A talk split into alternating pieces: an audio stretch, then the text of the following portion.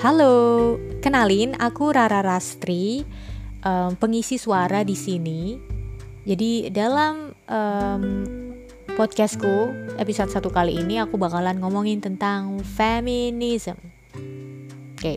disclaimer dulu sebelumnya nih teman-teman, aku bukan merupakan pakar di bidang uh, gender ini ya, tapi aku bakalan ngejelasin sedikit kali ya background pendidikan aku supaya kenapa sih berani, kenapa kok sampai berani gitu ngomongin ini gitu. Oke, okay, jadi uh, aku adalah merupakan lulusan ini jurusan sejarah di salah satu universitas negeri di Semarang dan ceritanya nih dalam pas kuliah nih aku dapat nih mata kuliah yang namanya adalah sejarah wanita gitu sebenarnya aku lebih suka menyebutnya sejarah perempuan sih karena punya perbedaan konotasi antara wanita dan perempuan gitu. Jadi kalau perempuan itu konotasinya lebih positif gitu perempuan gitu empuan gitu. Nah jadi intinya di sini itu aku ingin transfer ilmu gitu uh, istilahnya menyampaikan berdasarkan data ya di sini. Uh, akan menyampaikan seobjektif mungkin dari selama aku belajar gitu dapat apa aja gitu. tapi sebenarnya ini masuk ini sih di pengantar apa gender dan feminisme ini cuma kayak kulitnya aja uh, pengantarnya aja gitu oke okay. langsung aja nih teman-teman jadi uh, kita lihat ya maksudnya saat ini tuh banyak banget yang ngomongin tentang child free gitu atau keputusan seseorang untuk tidak memiliki anak gitu yang uh, banyak digaungkan atau banyak disampaikan oleh teman-teman feminis kayak gitu. Nah tapi aku nggak bakal menjelaskan child free-nya ya. Aku mau menjelaskan si feminisme apa sih itu feminisme gitu supaya kita nggak punya nggak miskonsepsi gitu kan ada ya yang miskonsepsi dan menganggap feminisme itu merupakan kebarat-baratan atau intinya punya stempel negatif gitu Oke, kita bedah. kita coba jelaskan lewat ilmu pengetahuan. Jadi ini teman-teman um, sepanjang sejarah peradaban manusia nih, persoalan ketidakadilan sosial umumnya itu menimpa kaum perempuan. Nah, perempuan yang semata-mata diposisikan pada peran domestik dan reproduksi sangat menghambat kemajuan mereka dalam menggeluti dunia publik dan produksi. Nah, ini aku statement ini berangkat dari sejarah ya berarti ya dari akarnya. Nah, kita kan tahu nih ya uh, dunia atau zaman itu kan semakin berjalan dan uh, semakin berjalan dan pendidikan itu semakin banyak diinyam. Kita semakin punya akses pendidikan yang merata antara perempuan dan laki-laki. Nah, dari situ uh, kita menyadari gitu, terutama perempuan menyadari kaumnya gitu.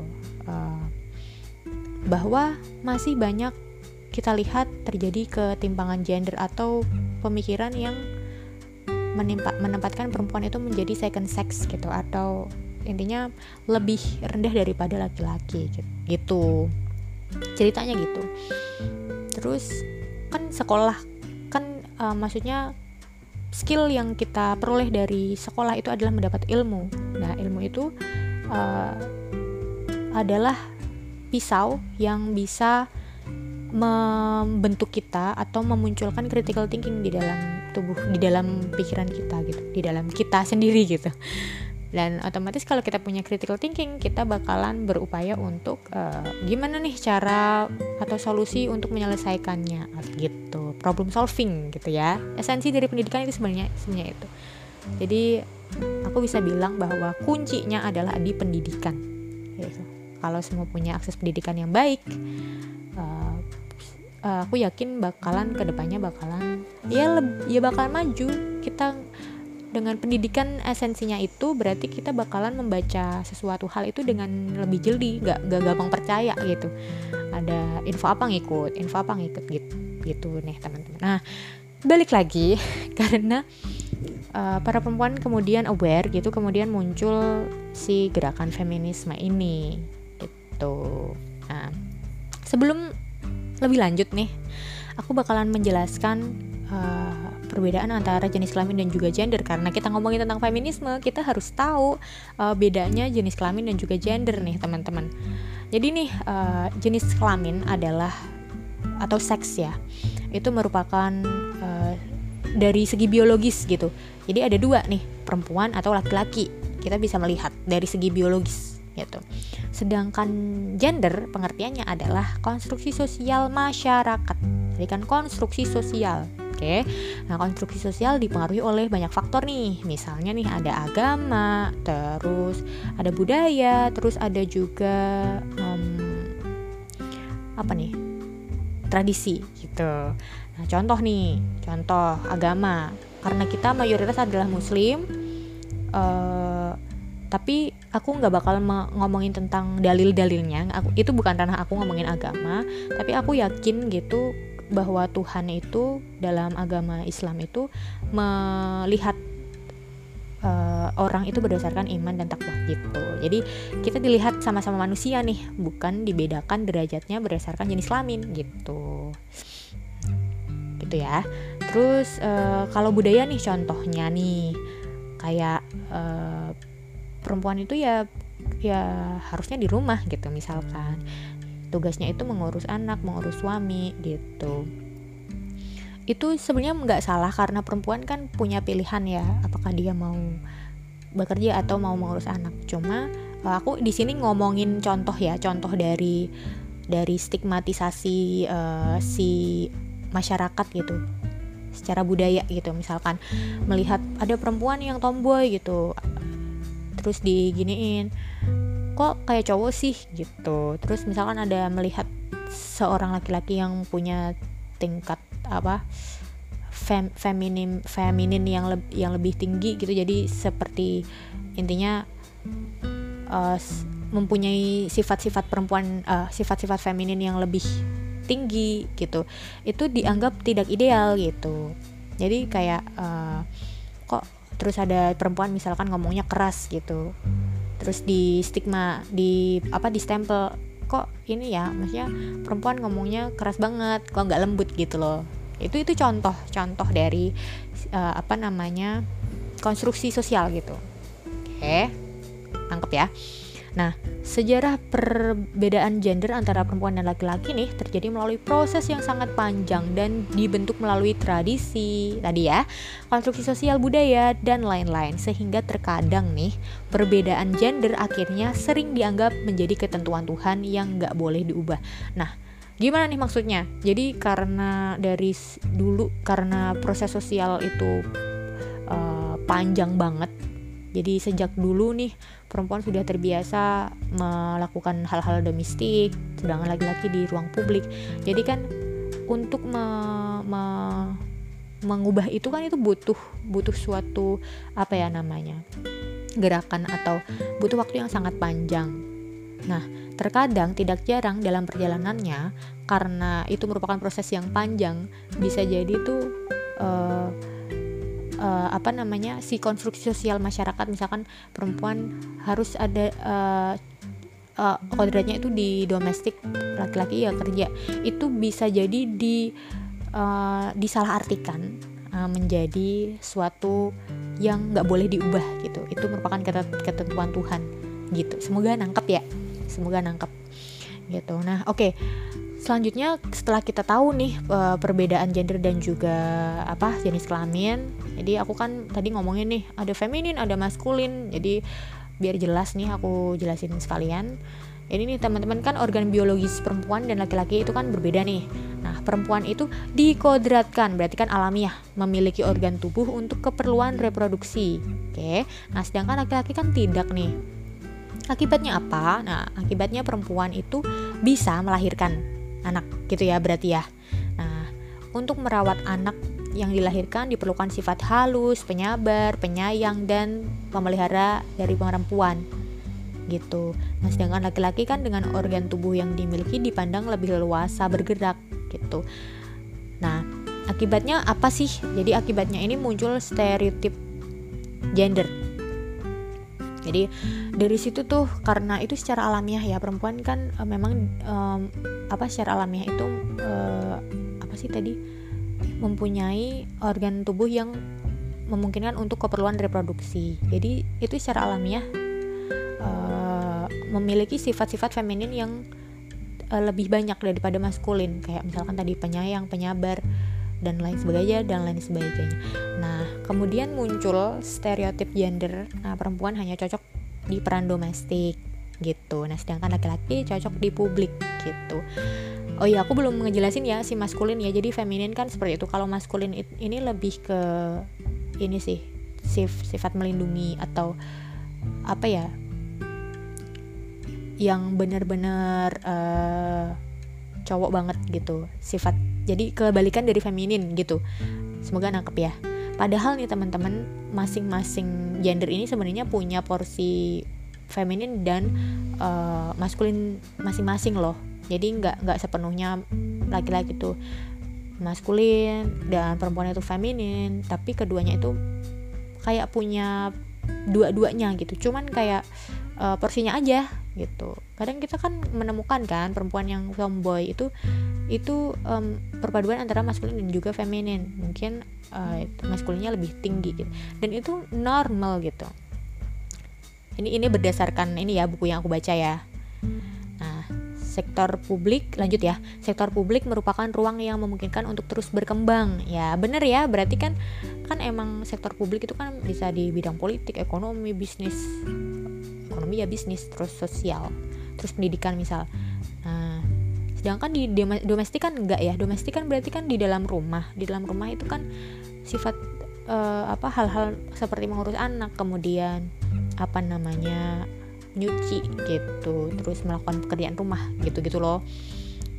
Terus uh, nah kemudian muncul nih karena uh, hal tersebut muncul statement perempuan adalah second sex atau ia adalah uh, tidak memiliki hak-hak sebagaimana laki-laki karena second sex gitu jadi dianggap lebih rendah gitu dari laki-laki gitu Nah, implikasinya apa? Nah, implikasinya muncul sikap merendahkan perempuan gitu. Nah, itu kan yang nggak bener ya. Maksudnya aku mencoba me mengantarkan gitu. Kenapa? Kenapa ditakutkan? Kenapa banyak hal seperti ini muncul? Jadi akarnya itu kayak tadi yang aku jelaskan. Kayak gitu, teman-teman ya. Hmm, jadi uh, sebenarnya ini bukan bukan bukan menggeneralisir ya uh, tapi ini berdasarkan buku yang aku baca berdasarkan kuliah-kuliah yang aku terima dan eh, materi-materi uh, yang aku uh, pelajari gitu. Ini datanya itu seperti ini gitu. Terus uh, langsung aja nih aku mau ngejelasin sedikit tentang uh, feminisme langsung aja. Jadi istilah feminisme ini ditinjau dari uh, etimologis berasal dari bahasa Latin yaitu femina yang berarti perempuan. Nah sebenarnya kalau kita bilang feminisme itu apa itu nggak ada definisi pasti teman-teman. Karena setiap negara itu punya gerakannya masing-masing dan uh, apa punya karakteristiknya sendiri-sendiri gitu beda-beda gitu. Jadi nggak nggak bisa kita bilang feminisme itu berarti ke barat-baratan gitu nggak bisa. Memang sejarahnya itu muncul dari barat. Itu itu pada waktu itu ada empat gelombang pada saat itu. Uh, jadi uh, 1860-an tuh teman-teman pada saat itu awalnya gelombang pertama tapi kalau kita mengacu ke KBBI ya Kamus Besar Bahasa Indonesia jadi feminisme itu adalah gerakan wanita yang menuntut persamaan hak sepenuhnya antara kaum wanita dan juga pria gitu. Nah, kenapa menuntut kesetaraan? Karena masih terjadi ketimpangan gitu, teman-teman. Ya kalau misalkan udah setara ngapain menuntut gitu? Ya ya adanya gerakan itu karena ada ada masih banyak ketimpangan gitu. Buktinya apa? Jadi nih aku ada data nih indeks ketimpangan gender Indonesia pada tahun 2012 sampai 2019. Nah, semakin ke sini nih semakin semakin uh, waktu maju gitu, zaman maju itu semakin rendah gitu. Jadi kan berarti kan artinya itu kan baik gitu kan. Nah, apa sih indikator yang digunakan? Jadi angkanya dulu ya. Jadi pada tahun 2015 itu um, angka angka indeks ketimpangan gender Indonesia itu 0,466 gitu poinnya 0,466 sedangkan pada tahun 2019 itu 0,421 jadi ini kan me menurun ya. Menurun. Nah dalam dalam uh, apa sih uh, indikator yang digunakan itu ada lima tuh. Yang pertama itu adalah perbaikan proporsi persalinan Kemudian yang kedua ada presentase keterwakilan di parlemen. Nah, jadi kan ini kan berarti kan ada per peningkatan ini ya uh, perempuan di sektor atau di di ruang publik gitu. Kemudian yang ketiga adalah tingkat partisipasi angkatan kerja perempuan. Nah, ini juga bukti bahwa semakin modern perempuan itu semakin uh, terjun di dunia publik gitu. Terus keempat itu ada proporsi penduduk usia 25 tahun ke atas yang berpendidikan minimal SMA. Nah, ini ditinjau dari pendidikan gitu. Jadi semakin bagus gitu. Semakin uh, bagus gitu. Terus yang kelima adalah proporsi perempuan di bawah 20 tahun saat melahirkan. Jadi itu uh, datanya itu berarti kan mengalami uh, penurunan ini ya, teman-teman. Yang yang tadinya 0,466 indeks ketimpangan gender Indonesia menjadi 0,421 jadi kan turun tuh. Jadi ketimpangan gendernya turun tuh. Uh, dan dan kita masih mengupayakan um, kita tuh berharapnya kan semakin turun semakin turun. Sehingga uh, benar-benar setara gitu. Setara itu dalam arti kan berarti kita punya akses pendidikan yang sama dengan laki-laki. Akses misalkan tidak didiskriminasi di dunia kerja gitu misalkan karena hanya karena kita perempuan gitu misalnya tidak dilihat uh, kita itu nggak kompeten hanya karena kita perempuan gitu. Jadi uh, kita punya akses yang sama dan kita semua punya cita-cita gitu. Nah kita bisa lihat nih tokoh sejarah feminis uh, tokoh feminis dalam sejarah sorry. Itu ada uh, R.A. Kartini teman-teman pasti tahu ya. Nah lanjut aja nih teman-teman uh, gerakan perempuan merupakan uh, gerakan transformasi sosial yang bersifat luas yang merupakan proses penghapusan atau penyingkiran segala bentuk ketidakadilan, penindasan, dominasi dan diskriminasi dalam sistem yang berlaku di masyarakat. Dapat ya? Intinya itu. Nah, seorang dikatakan feminis itu ketika apa sih? Nah, sebenarnya nih simpel banget teman-teman. Bukan orang yang mengaku dirinya feminis terus dia dianggap uh, atau dia di, diterima bersama sebagai feminis. Tapi feminis itu adalah ketika ada orang. Orang itu kan laki-laki atau perempuan bebas ya semuanya. Yang aware yang peduli yang sadar dan yang mendukung keadilan dalam bentuk apa pun. Khususnya dalam hal gender gitu khususnya dalam gender equality atau ke kesetaraan gender. Itu adalah seorang feminis teman-teman sebenarnya. Jadi ketika ada orang yang dia itu peduli gitu dia itu mendukung keadilan ya perempuan sama laki-laki ya harus punya punya akses pendidikan yang sama gitu. Harus nggak boleh didiskriminasi ketika di dalam dunia pekerjaan gitu. Ya itu berarti dia feminis gitu sesimpel itu gitu loh. Jadi uh, jangan mengambil kesimpulan sendiri. Kan ya gitu. Intinya intinya itu adalah definisinya seperti itu. Hmm, oke lanjut aja. Aku bakalan ngejelasin nih ada aliran-aliran feminis. Sebenarnya feminis tuh banyak banget teman-teman jadi uh, jangan mengartikan bahwa feminis itu ke barat-baratan gitu. Ya memang itu produk dari barat. Awalnya muncul sejarahnya itu dari barat. Karena apa? Pada saat itu kan bertepatan dengan abad pencerahan gitu kan. Abad pencerahan kan berarti kan kayak semua ilmu pengetahuan itu mulai berkembang gitu-gitu kan. Ilmu pengetahuan mulai berkembang dan feminisme ini muncul kayak gitu. Sebenarnya ada delapan aliran nih teman-teman tapi aku bakalan ngejelasin empat aja karena itu bakal banyak banget kalau delapan. Dan empat ini adalah yang sangat dekat dengan kita dengan fem, dengan feminisme yang ada di Indonesia gitu. Yang pertama adalah feminisme liberal teman-teman. Uh, apa sih feminisme liberal? Jadi uh, si feminisme liberal ini ngomong kalau perempuan memiliki kemampuan untuk menentukan nasibnya sendiri.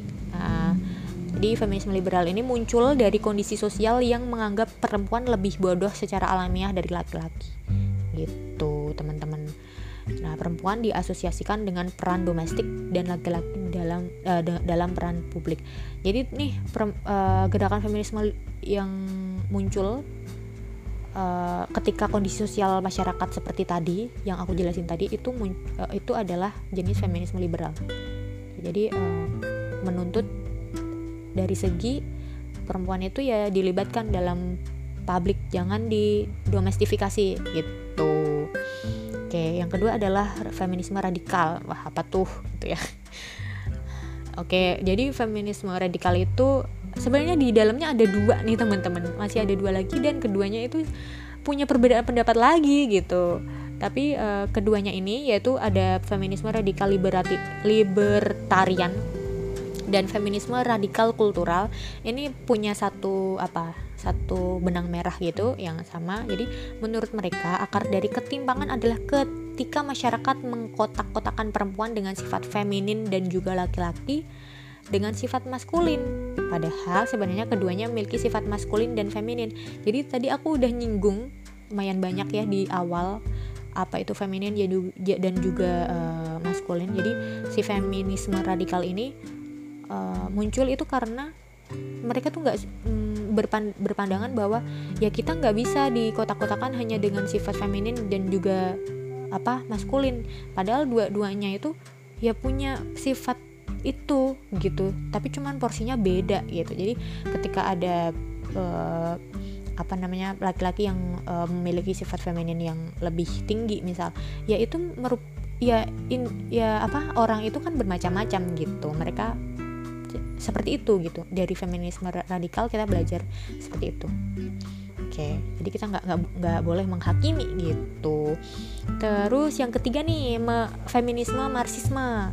Oke Nah, ini ini ya paham yang muncul setelah revolusi industri ya. Jadi akar menurut dia, menurut feminisme marxisme gitu, akar dari segala ketimpangan yang dialami perempuan adalah kapitalisme atau ekonomi gitu. Kesetaraan bisa dicapai dengan memberikan kesempatan perempuan berada di ruang publik. Nah, dengan begitu kan perempuan secara ekonomi akan berdaya.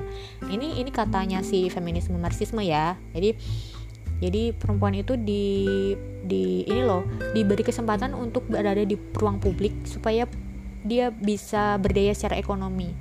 Nah tadi kan di, di awal aku juga udah ngejelasin nih kadang tuh uh, adanya muncul perempuan dianggap uh, sebagai second sex karena uh, ya mereka kalau dari segi misalkan ke ruang lingkup mereka kan di rumah domestik gitu. Kalau kalau laki-laki lebih bebas gitu. Ini aku ngomongin sejarahnya tadi ya balik lagi ya gitu. Jadi uh, si feminisme marxisme ini menuntut gitu me memberikan solusi gitu. Caranya mencapai kesetaraan gender itu ya dengan memberikan kesempatan perempuan berada di ruang publik gitu. Nah keempat nih ada feminisme sosialis. Nah sebenarnya mirip-mirip sama marxisme feminisme marxisme tapi feminisme sosialis ini ada tambahan nih. Jadi ketimpangan gender itu diciptakan oleh kapitalisme dan patriarki. Ini kata si feminis sosialis ya. Jadi uh, ketimpangan gender itu diciptakan oleh kapitalisme atau ekonomi dan patriarki. Patriarki itu sistem sosial yang menempatkan laki-laki sebagai pemegang kekuasaan utama dan memiliki dominasi. Gitu. Jadi uh, bisa nangkep ya, punya teman-teman uh, dari penjelasan ini. Oke. Sebenarnya segini aja sih aku mau menjelaskan. Nah, sekarang aku mau ngajak teman-teman buat mikir mikir dari keempat aliran tersebut nih Indonesia ini sebenarnya menerapkan yang mana gitu atau merupakan feminisme yang uh, gabungan dari semua gitu. Uh, nah kan kita bisa identifikasi tuh lewat lewat kondisi sosial masyarakat kita tuh. Ya selamat menganalisis saja gitu. Tuh. Oke sampai sini aja nih teman-teman pembahasan tentang feminisme feel free kalau ada yang mau ngajak diskusi atau intinya aku terbuka gitu terhadap kritik dan saran atau misalkan ada hal-hal yang aku sampaikan tadi nggak nggak apa ya namanya ada yang mau dikritik gitu misal nggak apa-apa maksudnya kan bakal memunculkan diskusi baru gitu kalau oke okay. btw uh, instagram aku @rasirara kalau hmm. mau um, berdiskusi gitu feel free banget Oke, okay, sampai sini aja dan makasih buat teman-teman yang udah mendengarkan podcast ini. Semoga membuka mata dan memberikan apa ya informasi barulah yang bermanfaat bagi kalian. Sampai jumpa di podcast selanjutnya. Bye.